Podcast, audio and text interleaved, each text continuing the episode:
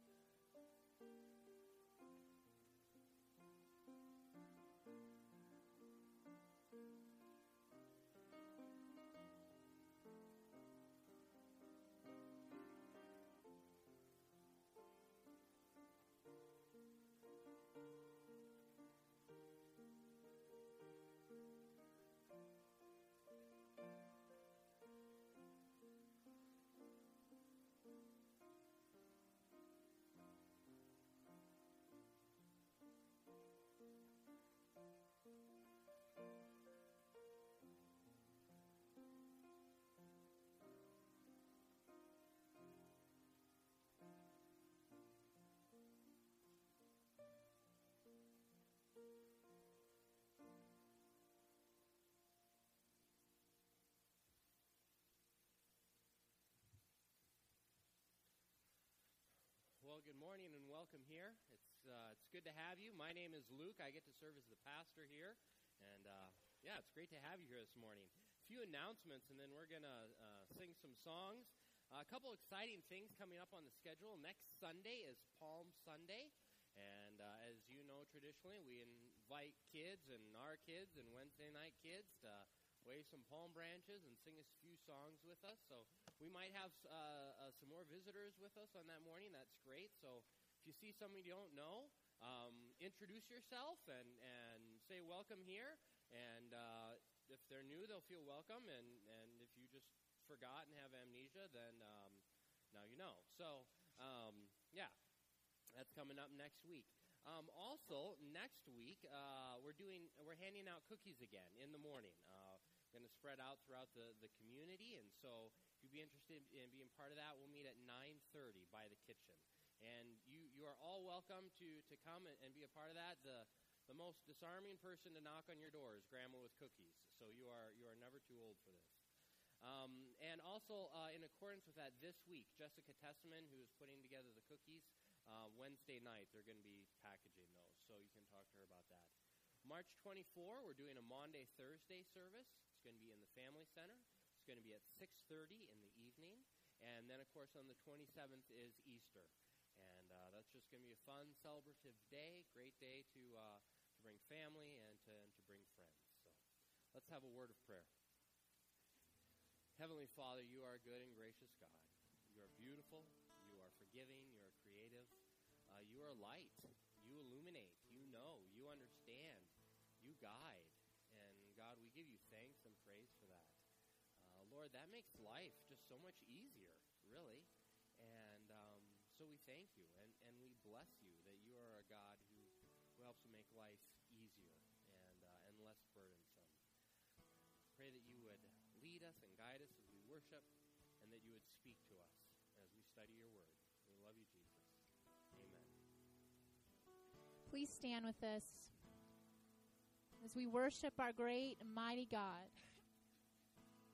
Oh Lord, my God, when I in awesome wonder consider all the worlds thy hands have made, I see the stars, I hear the rolling thunder, thy power throughout the universe display. Then sings my soul, my Savior God.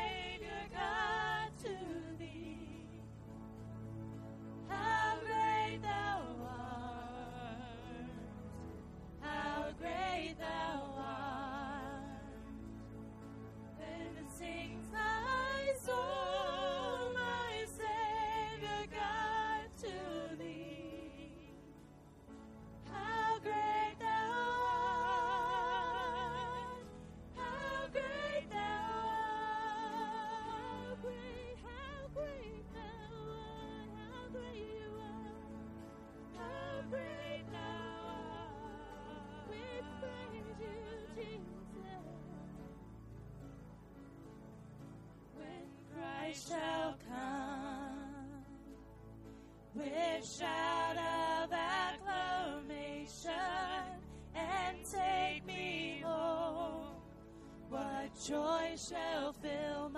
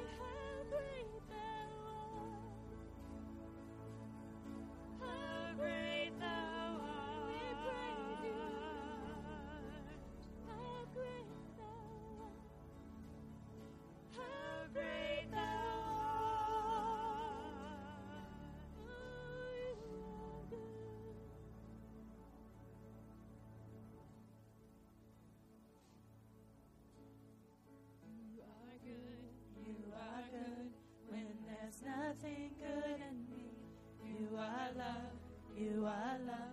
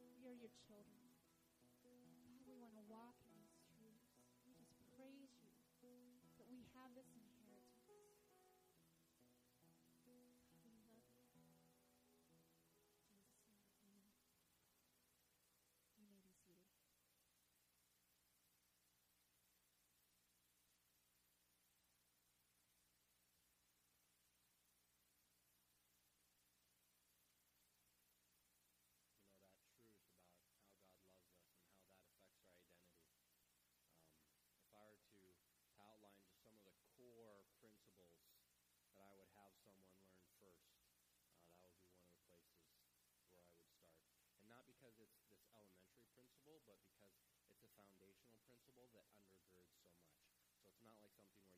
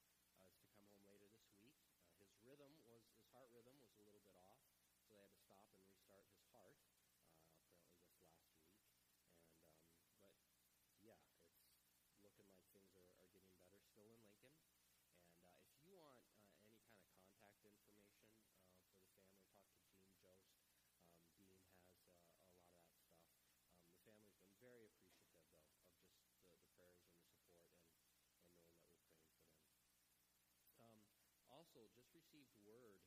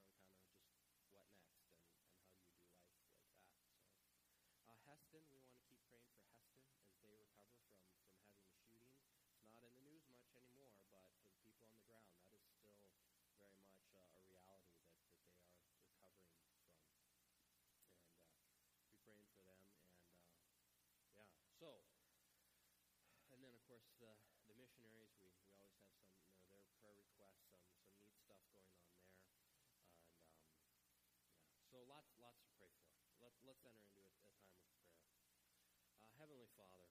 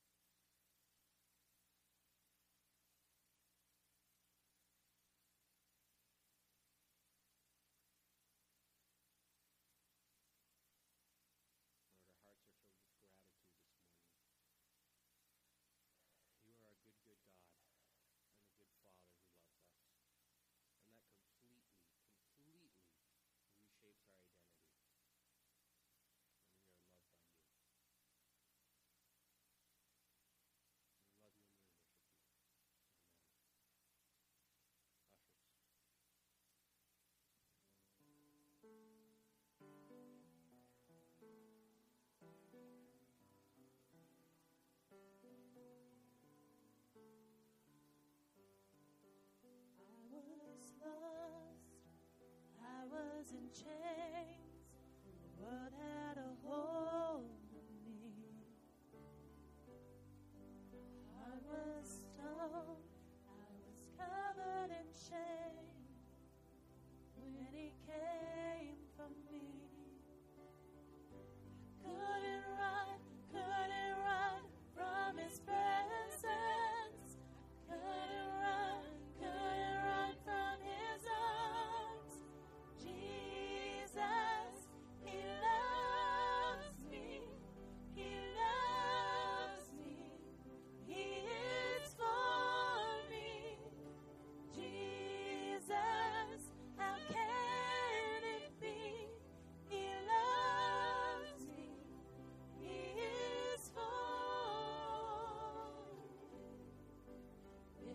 The fire deep in my soul. I'll never be the same. I stepped out of the dark and into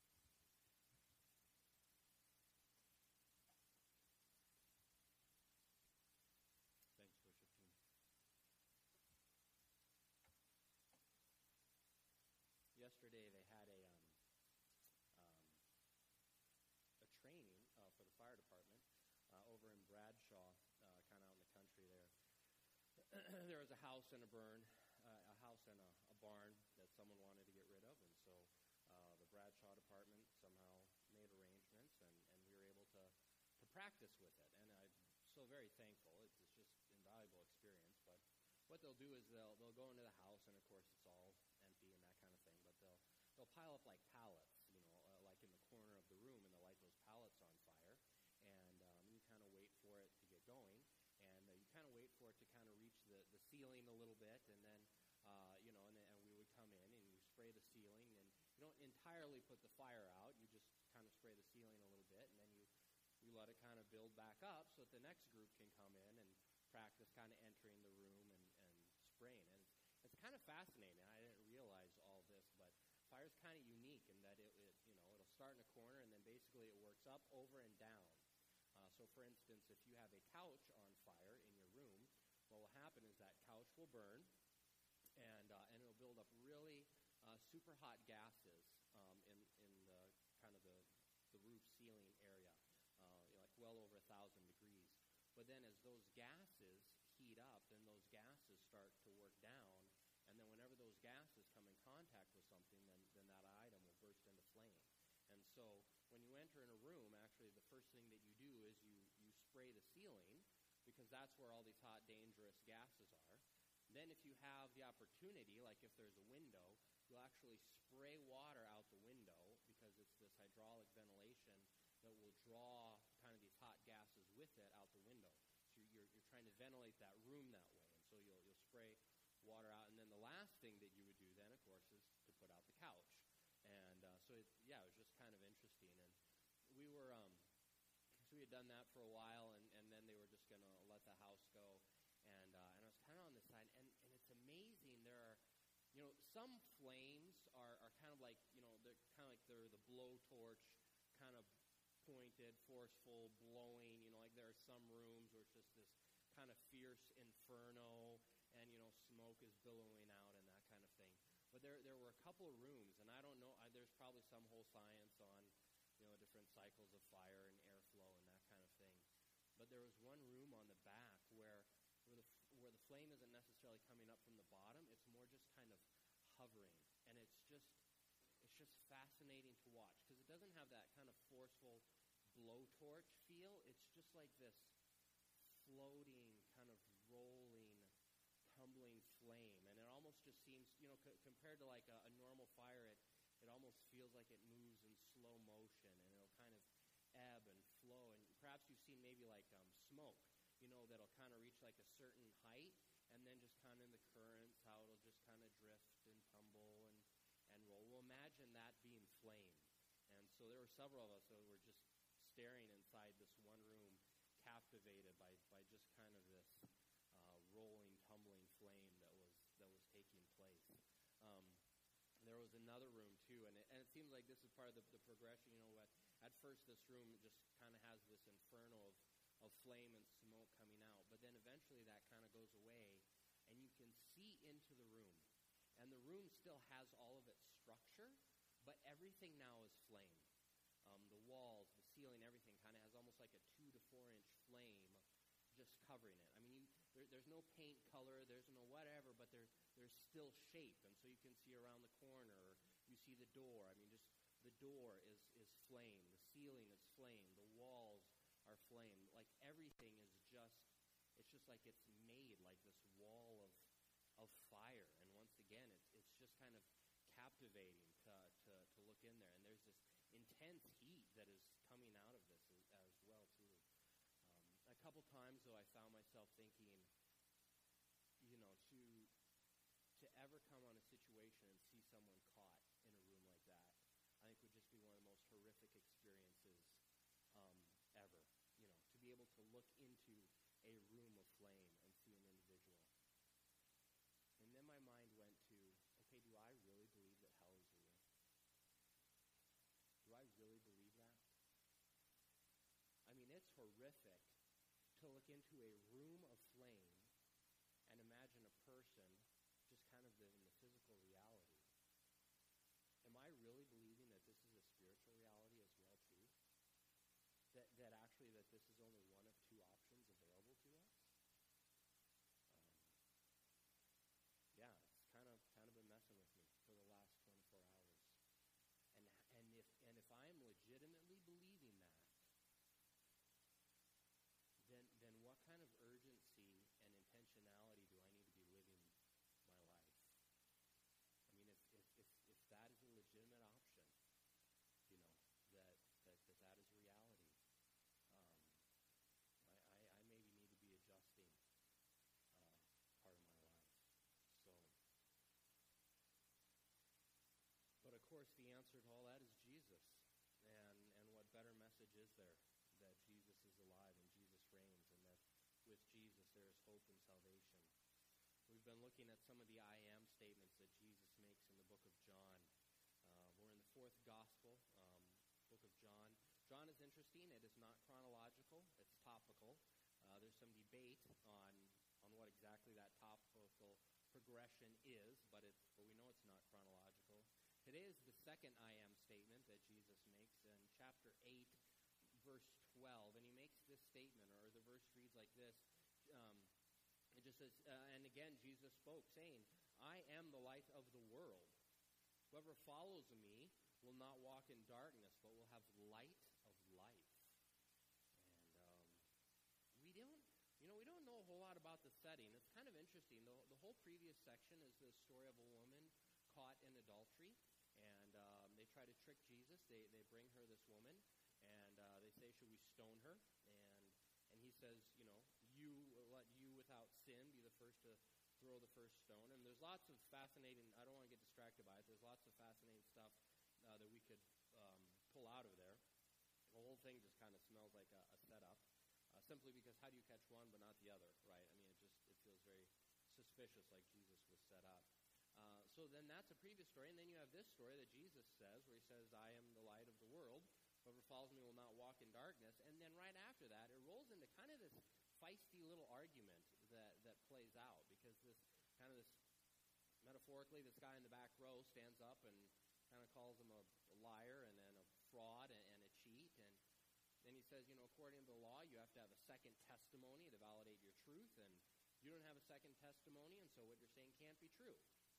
And uh, Jesus uh, kind of bites back and he says, Well, my second testimony is God the Father, but since you don't know him, you wouldn't know that. And uh, so it's kind of this tense little interplay that, that happens. It, it, I'm probably a, lot of awkward silence in that conversation. And uh, but it kind of feels like this this light statement is a little bit on on its own.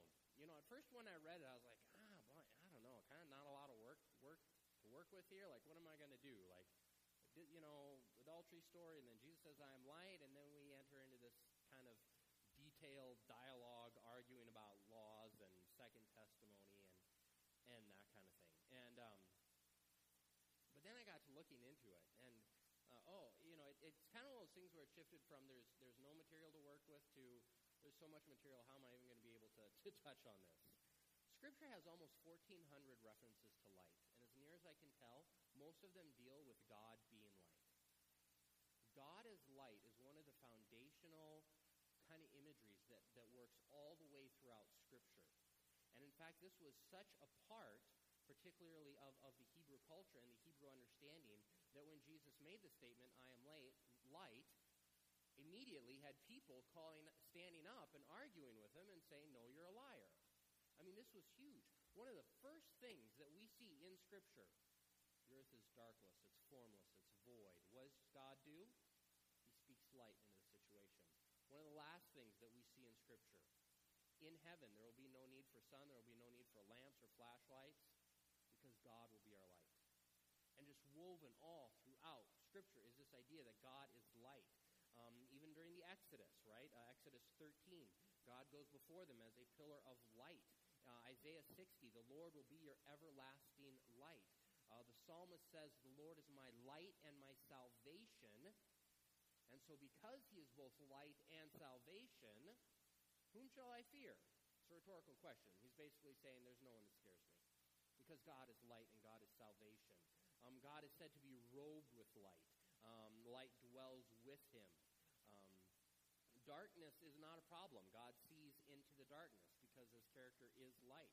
Even the book of John, the, the, the, the book that we're in right now, opens up with Jesus' light. I think that's like verse 3 um, or verse 4. In him was life, and the life was the light of men. Um, First John, God is light, there is no darkness in him. Uh, James references God as the Father of light. Um, God is thought of as living in light, and that no approach no person can approach him. Jesus says, "I am light." Um, light is so so associated with God and with and with life that when Satan wants people or even to deceive believers, he has forced to masquerade as an angel of light. Light is so a part of God's character that when, when Satan wants to attempt deception, he masquerades as light. Uh, Satan, in an effort to keep as many people as possible, um, it talks about how he's blinded the minds of the unbelievers so that they cannot see the light of Christ as the light of God. Uh, so yeah, when I first started, I thought, man, what, what, what are we going to go with? Uh, and then I looked into it and thought, okay, so what, like, how much are we just going to weed out? I mean, what, what are we going to focus in on? Um, but when it comes to this idea of God as light, really there's kind of two things uh, that, that I want to go over with you today. And the first is that because God is light, there's nothing hidden from him. So when that comes to your sin, that can be kind of bad for you, but ultimately good, but it feels bad at first. But also when it comes to your good works, there's incredible confidence and assurance in that. But the second thing is that because God is light, it, it illuminates a path for us. I mean, within this verse, Jesus says that whoever follows will not walk in darkness. And so because we, we have this opportunity to see things clearly, not, not only do we, do we have a true compass heading, but it allows us to live deep and rich lives. Um, Matt Chandler had a phrase that I love. He, he said, to follow Christ is the death of boredom. So good. We're going to work on that. So anyways, first, God, because his nature is all, he sees, because he is light, he sees all. And secondly, to walk in light is to read, uh, live a rich life. When your character is light, it means that you see everything. Nothing is hidden from you. Psalm 139 articulates this with, with just beauty and poetry. Uh, oh Lord, you have searched me. You know me. You know when I sit. You know when I rise. You discern my thoughts from afar. You search out my path. Uh, you are acquainted with all my ways.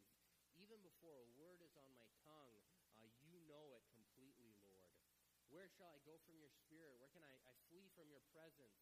If I ascend to the heavens, you are there. If I make my bed in Sheol, you are there. I rise on the wings of the dawn and settle on the farmost parts of the sea, even there you are there. Verse 11 Surely the darkness, if I say, Surely the darkness shall cover me, and light be as night, even darkness is not dark to you. For night is as bright as the day, for darkness is as light to you. It's very poetic. It's kind of easy to get lost in that, but basically saying we can't hide in darkness because God sees in the darkness as well too. Friends, you have no. You have none. You have no secrets from God. And and maybe you're thinking, you know, I think I'm okay with that. Like I'm it's been a good week. I'm you know, I, I, I think I'm cool that I have no secrets from God. And you know, your face is humble, but your mind maybe has a little bit of a swagger to it, you know, that yeah, it's been a good week. Okay, now now let me maybe just kind of retweak that.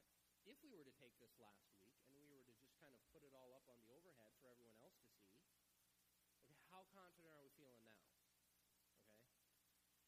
Because if you think people in the audience would, would maybe, you know, be a little bit disappointed or frown, know that God is a thousand times more so. See, we to, to understand God's love, first you have to under, first understand His wrath and His displeasure and the offense that, that, that we cause Him when we sin. So even though it feels like it's been a good week, if we were put it up on the screen, we'd probably say, you know, I'm going to pass on that test. Right?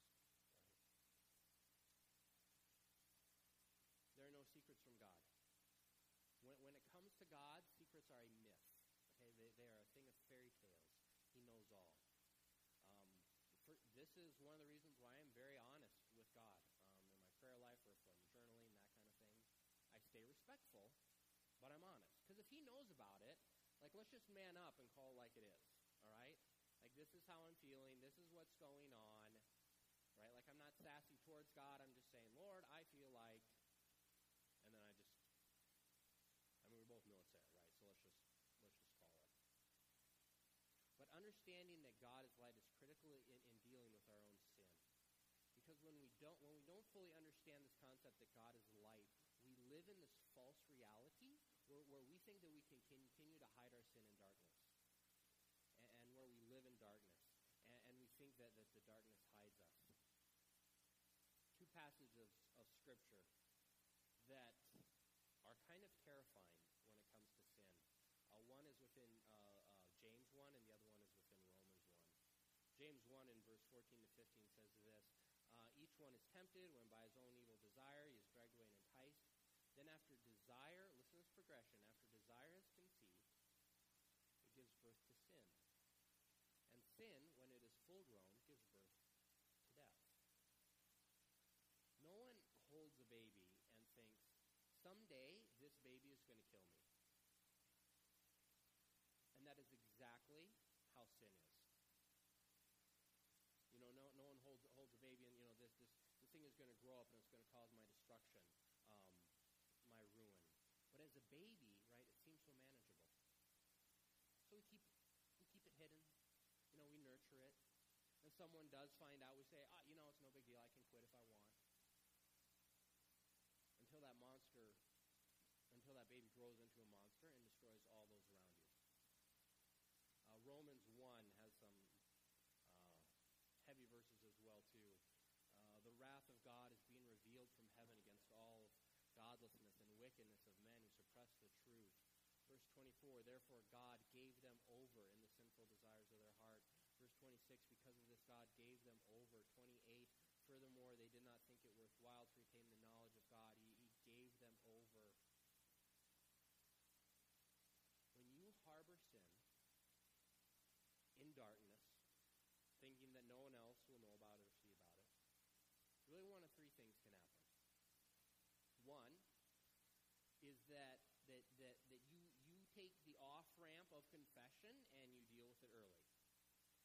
Obviously, this is our best choice. Right? Confession can be messy, it may cost you something, it will likely be embarrassing, but it is the best option. Okay? Confession's like paying your credit card bill early.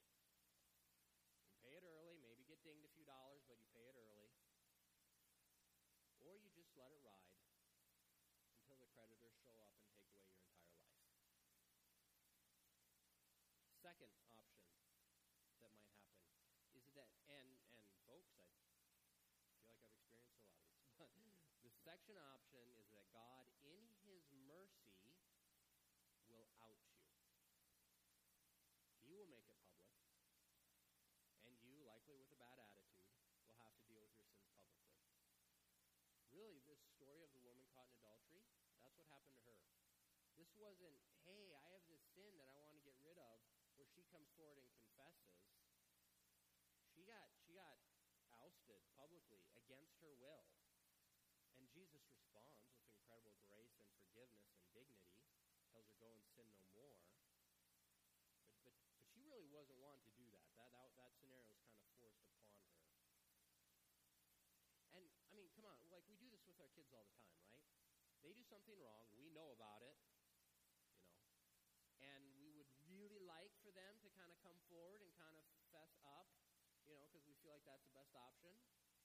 But if that doesn't happen, what do we do? We out them. We say, yeah, well, actually, I know about XYZ. Why? Because we think that's the best thing for the character development of that child.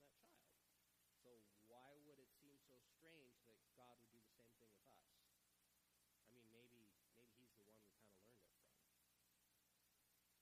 The third option that may happen, and this is kind of the worst case scenario, is that God, in His wrath, will simply go with Romans 1 and turn you over to your sin by to be destroyed by it.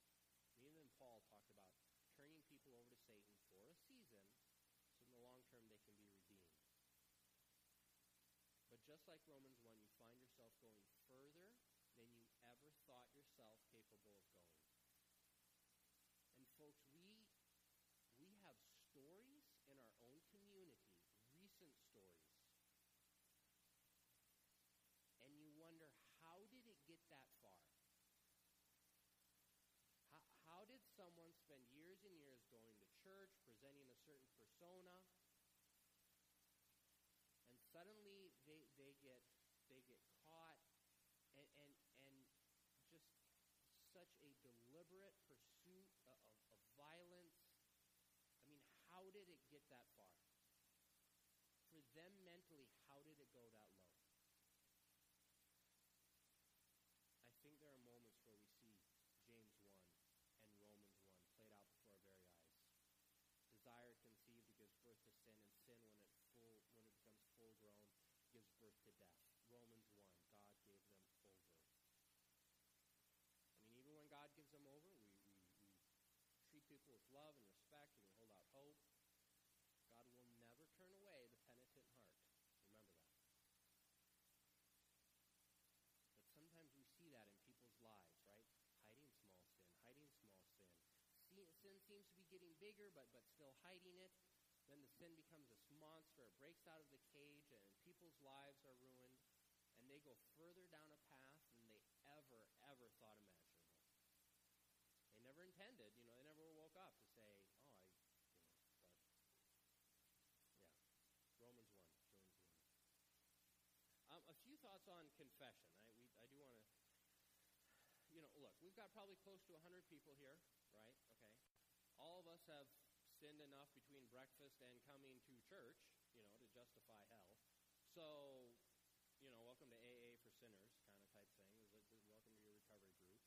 Um, how, how do how do we do confession, right? Like, and because some people do it really poorly. Some confession is to God only.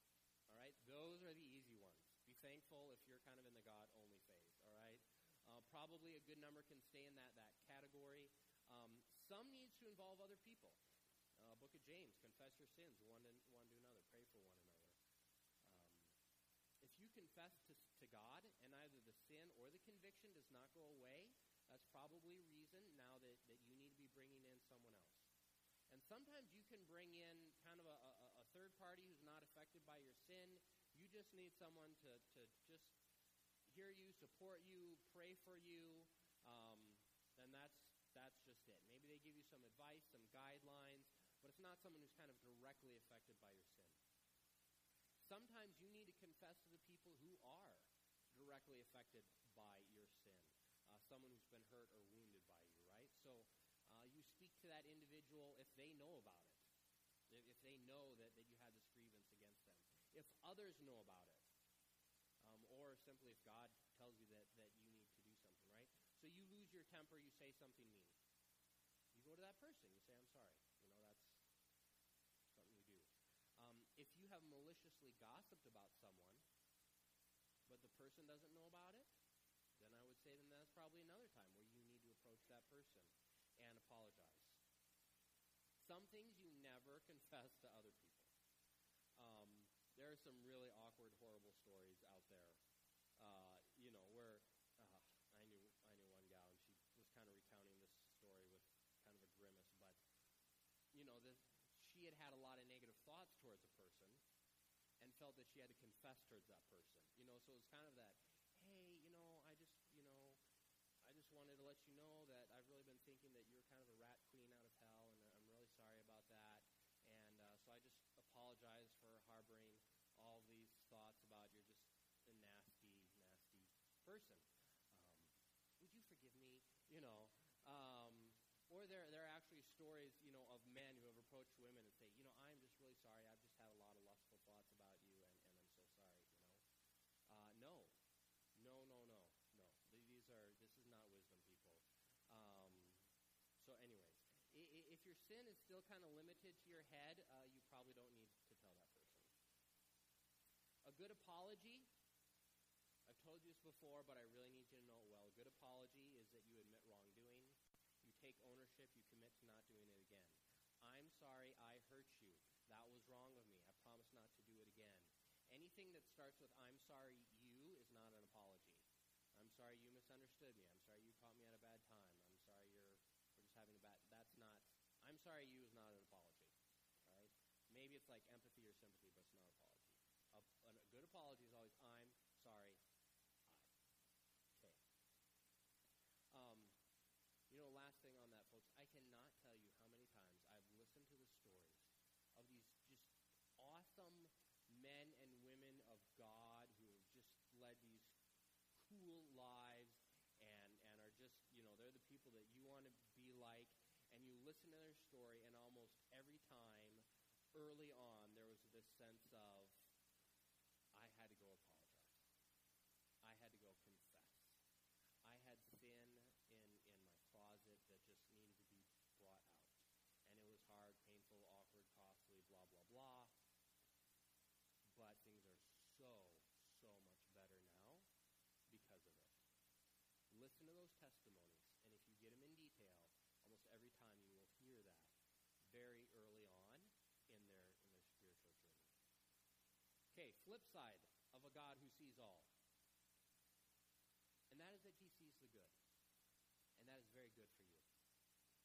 Um, multiple times God, you know, the scripture talks about God giving uh, rewards. Uh, Matthew six. I just kind of all over the place.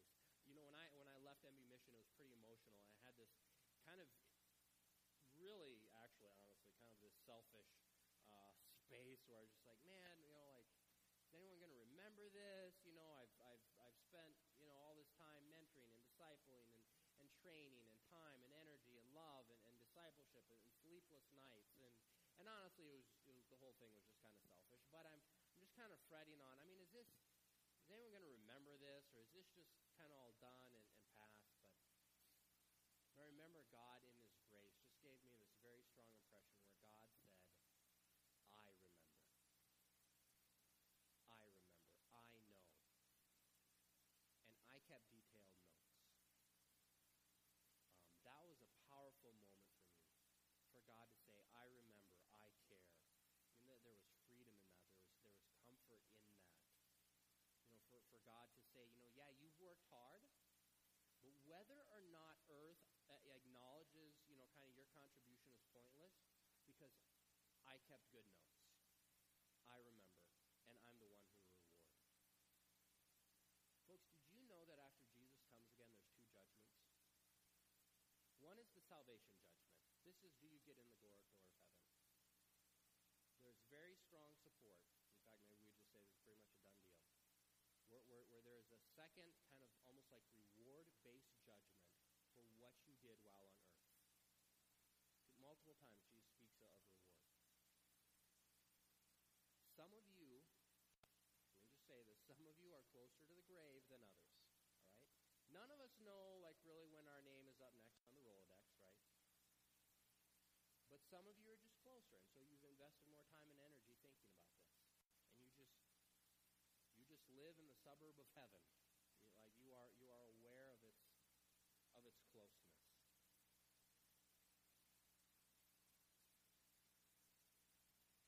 And you have probably had thoughts about legacy and being remembered and worrying about being forgotten. And cemeteries are depressing places because you can walk through and you see a whole lot of people that really no one knows anything about. I mean, maybe we know some of the kind of extreme moments, but their hopes, their dreams, their struggles, their loves, pretty much all that's been lost. And you wonder, does anyone remember? Does anyone care? The answer is yes, God does. God is light. All is revealed before him. He knows all. He kept very detailed notes. And I share this with you to, to give you confidence. Do not place false hope or false identity in earthly remembrance place true hope, true identity in a God who remembers and knows and will remember. I will see you in heaven. We will hang out. You will come over to my place. I will barbecue for you. Scripture tells us that at the wedding feast of the Lamb, they will serve the choicest meats and the finest wine. Thank you, Jesus. I'm holding out hope for Dr. Pepper, but it's unconfirmed. I will serve you a good meal. We reminisce about the days on earth with full awareness. We will talk about those days and laugh and joke and just sit around and sigh. And then we will then we will sit around and we will reminisce about the last 5,000 years of heaven and what fun that has been and what all we have learned. Then maybe we'll take a break and we'll have some Dean's ice cream because he'll be there and he'll probably still be making ice cream.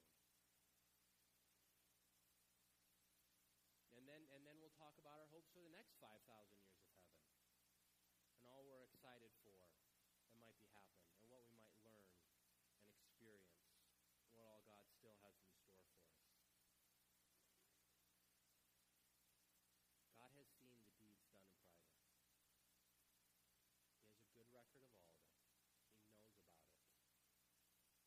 And he remembers better than anyone. Again, Jesus spoke to them, saying, I am the light of the world. Whoever follows me will not walk in darkness, but will have light of life. When you follow light, when light is bestowed upon you, it gives you direction, it gives you freedom, uh, it gives you purpose, and you have clarity on where to go. Walking in darkness is difficult. Even if you think you know the terrain, it's difficult. Right? How many of you have walked through a living room or a kid's bedroom, right? Late at night, lights are off and you know the lay of the land, but you're still like stubbing toes and stepping on Legos and knocking over Paw Patrol sets and what I mean there's bad words happen late at night in the dark, okay? Even when you think you know the terrain, darkness makes it hard.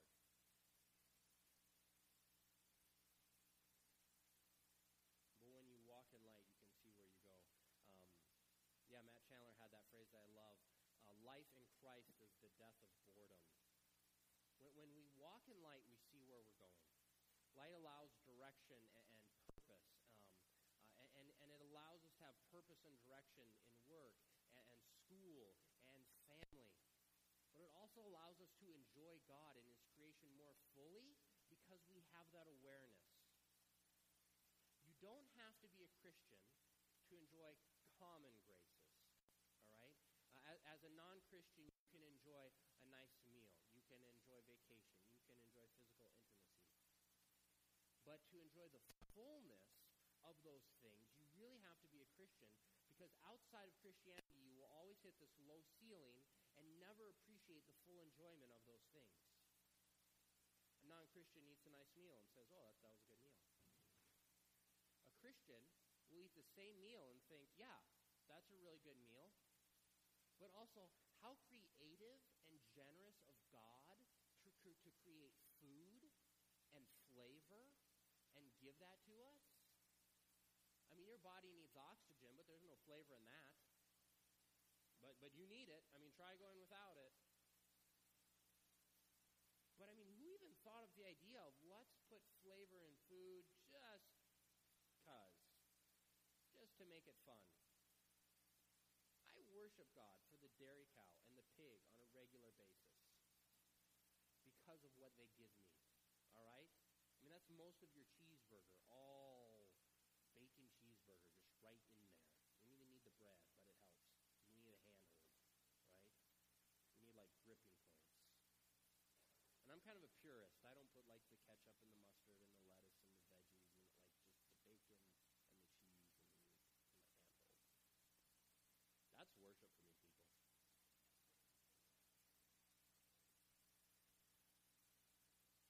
Our God is so creative and so generous and so loving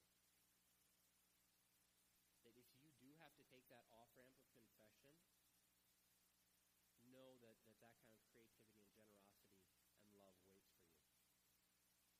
Because light is the nature of God, He sees all. He sees your sin, He sees your struggles, the things that you're ashamed of. Take that off ramp of confession before you get relegated to being ousted or turned over. Because light is the nature of God, He sees the good things you have done. He will reward those. He remembers. He has not forgotten. And someday in heaven, you will reflect on those memories with other friends. It is not lost. And because light is the nature of God, our path is illuminated. Our understanding is illuminated. We can do daily tasks as acts of worship. When people talk about, you hear these stories, you know, of people uh, like St. Francis of Assisi who would mop floors and wash dishes, and it was, it was this act of worship unto God.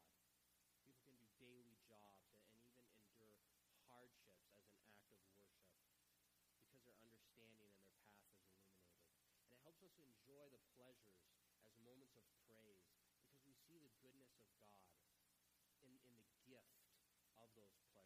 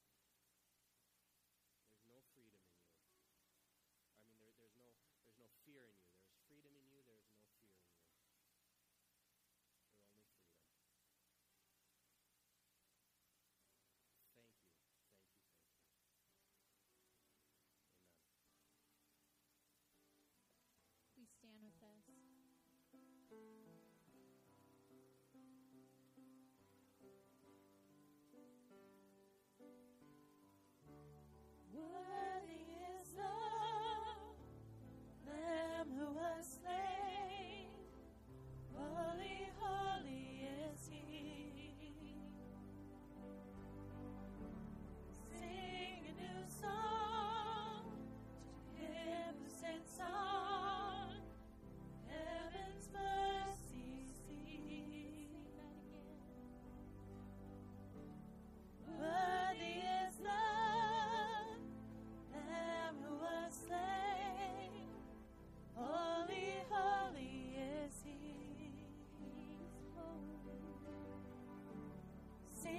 a new song.